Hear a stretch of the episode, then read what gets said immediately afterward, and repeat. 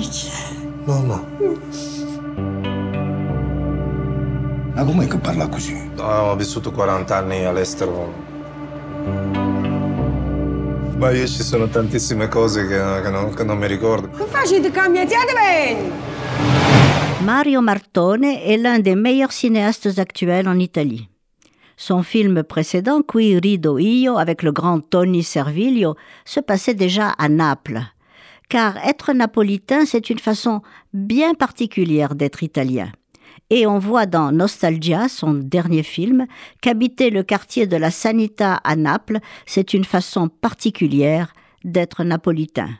Car ce quartier, à l'origine conçu pour accueillir les familles nobles et riches de l'aristocratie, comme en témoignent ses beaux palais, est devenu l'un des plus sordides de Naples. Le chômage, la pauvreté et la présence généralisée de la Camorra l'ont depuis longtemps dégradé.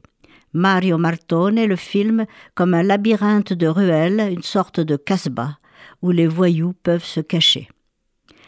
Donc Nostalgia raconte l'histoire de Felice qui, après 40 ans d'absence, retourne dans ce quartier, redécouvre les lieux, les codes de la ville et sa mère surtout, qu'il trouve en piteux état et à qui il prodigue ses soins avec une tendresse filiale particulièrement émouvante. La nostalgie l'envahit au sens propre, le besoin de retourner vivre dans sa ville natale et de racheter un passé qui le ronge. Bien qu'il ait longtemps habité au Caire et même perdu l'accent napolitain, il se réadapte si bien qu'il décide d'acheter une maison à Naples et de s'y installer. Il a renoué avec quelques connaissances, mais pas avec son ami d'enfance Oreste, son compagnon de jeu et de mauvais coups. Il lui reste à aller le rencontrer pour purger leurs fautes passées. La topographie des lieux et le thème du voyou caché font penser au film de Julien Duvivier Pépé le Moco.